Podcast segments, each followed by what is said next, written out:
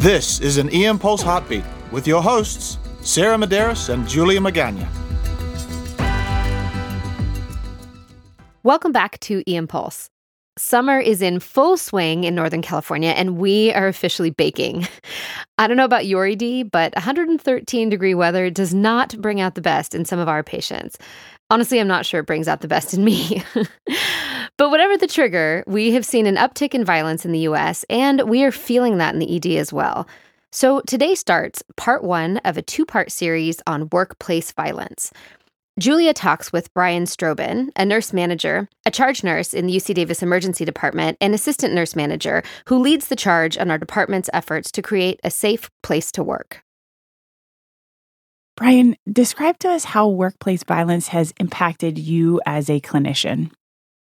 It's been an evolution for sure over the course of my nursing career. Uh, I came to UC Davis to seek out, you know, trauma care, medical care. Um, I really sought after UC Davis because it was a leading institution in Northern California healthcare system, and so I came here to really utilize my skills, hone my skills in the emergency room setting.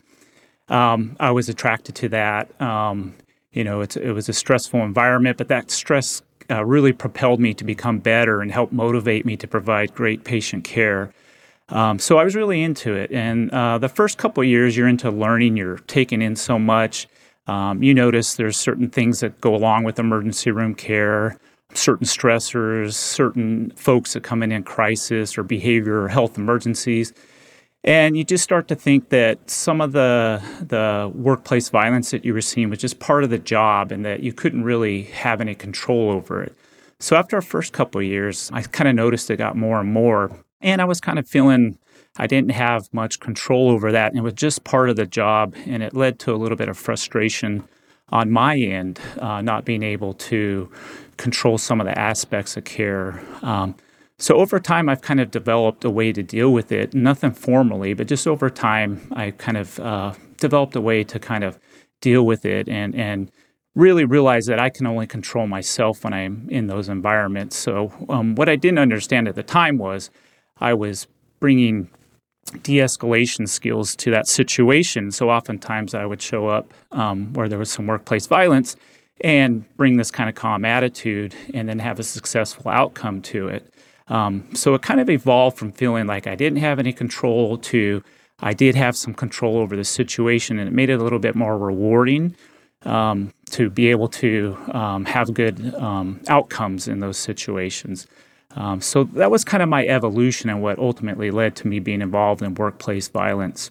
But there was a time when it was somewhat distressing when you don't feel like you have control, you don't have the skill set, and you don't have the right tools to really affect those situations. Brian, let's go back to kind of the basic building blocks here. When you're teaching and uh, preparing your team to talk about workplace violence, how do you define that? What is ED associated workplace violence?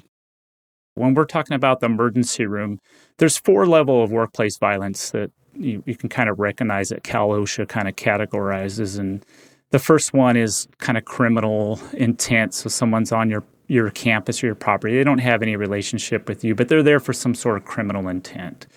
The second kind of workplace violence is patient or client relationship. And that's mostly what we see where we have a, a, relationship, we're providing a service to a patient or a client. And that's the vast majority of what we see in the emergency room. And what we see in the emergency room is folks that are coming in with behavioral health emergencies, folks that are in crisis. We know that there's risk factors with dealing with the public, that crowded environments and long waiting times. We know that that increased our risk for workplace violence. So we help staff kind of define what that is in the emergency room. So verbal abuse is workplace violence, being called names, personal attacks. We let them know that's not part of your job. So that is workplace violence attempted physical assaults, throwing something at you that missed, or trying to reach out to you and scratch you. That is workplace violence and not a part of your job. And obviously, physical assaults uh, are, are workplace violence. Um, so, oftentimes, we define what it is, we let them know that it's not part of the job, and we let them know the risk factors folks coming in with behavioral health emergencies, folks that are going through crisis, visitors going through crisis. We know that that is kind of a high risk situation. Um, crowded waiting rooms, uh, long wait times. We, we know that those are risk factors for workplace violence. So we've kind of educate to that, let folks know what it is um, and what's not part of the job.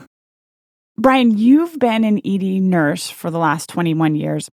How has workplace violence evolved over time? What kind of trends have you seen?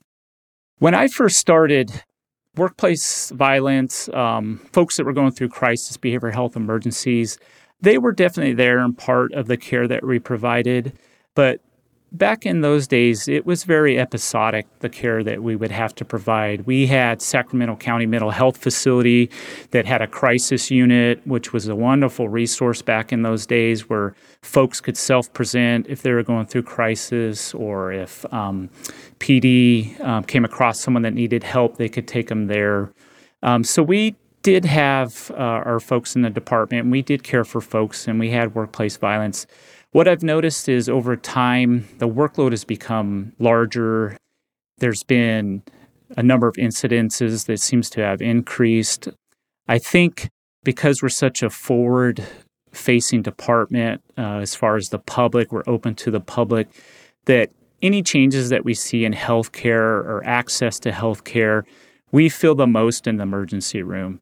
Any changes in the community level to access healthcare, we see that in the emergency room any changes or any stressors in society, we see that first in the emergency room because we're a public facing department with uh, the duty to care for anyone that comes in. And so over time, I've noticed those changes really impact the emergency room and the level of workplace violence, not being able to access mental health facilities without going through the emergency room, or a decrease in the ability for folks to seek treatment uh, out in our community, or a change in uh, the level of stress out there, specifically, probably, you know, over the last year, we've had a lot of stressors out in our communities with the pandemics and other things. And that really has changed and impacted the emergency room since we primarily serve the public and we are open and have a duty to care. So I've seen those changes over the years, which has increased our workload and increased our potential for workplace violence. What types of workplace violence have we encountered at UC Davis? Most of what we see is that type 2 client patient type relationship, workplace violence. Um, we have had physical assaults. Um, we have had security officers that wound up with um, extremity injuries that needed uh, operations. Um, in my case, wound up with a back injury. We've had folks with scratches, folks that have been hit uh, in the chest, hit in the face. So we've had all kinds of physical assaults. We have a lot of verbal abuse, uh, name calling, personal attacks, um, derogatory statements. Um, so we kind of see the full gamut of it in the emergency room from physical, attempted physical, to verbal. What steps have we taken at UC Davis to improve workplace safety? So there are a number of steps at UC Davis that we've taken, and a number in the emergency room, and um, we've really accelerated those efforts over the last couple years. We have a director in the emergency room and upper management that's really focused on providing a safe environment. We've taken a lot of important steps. The first step uh, is about a year and a half ago. We formed a ED Safety Shared Governance Committee. It's a multidisciplinary committee. I'm actually the chair of that committee. It incorporates our colleagues and our partners from UC uh, Davis Workplace Violence uh, Department, which is hospital wide. It incorporates the police department, PSO. Um, it incorporates inpatient committees like the Violence Mitigation Task Force, uh, Patient Care Services. So it's a multidisciplinary committee that we meet once a month and we uh, talk about the important issues and the important steps that we're taking.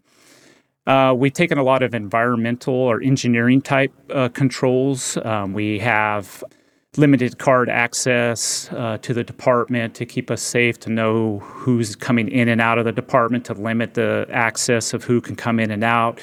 We've implemented a visitor management system where we identify who the visitors are. We actually use photo ID put it in a system, create a name tag so we actually know who the visitors are in our institution, in our emergency room. We've done weapon screening now in the emergency room in the front entrance where the PSO, our security officers, screen for weapons. And we just implemented last month a screening process and workflow to also screen EMS patients that come in for weapons and dangerous items. And then we have a third component that'll roll out, and it is actually a TSA style uh, x ray machine to x ray baggages and, and, belongings, much like the TSA does to look for dangerous items and weapons. So that'll be rolled out uh, hopefully in the near future. So we've taken those steps. PSO, our security officers have expanded their role. They used to be just kind of a report and observe type position. And now they're more active in our department with, uh, they help with de escalation. Um, they'll help uh, with some difficult patients. They'll help with holding skills. They round in the department. Our numbers have increased. We have a police officer that is um, part of our department and assigned to our department daily. Their office is within the emergency room and they get to know the day to day and the, the folks that are here and some of the folks that may potentially uh, exhibit workplace violence.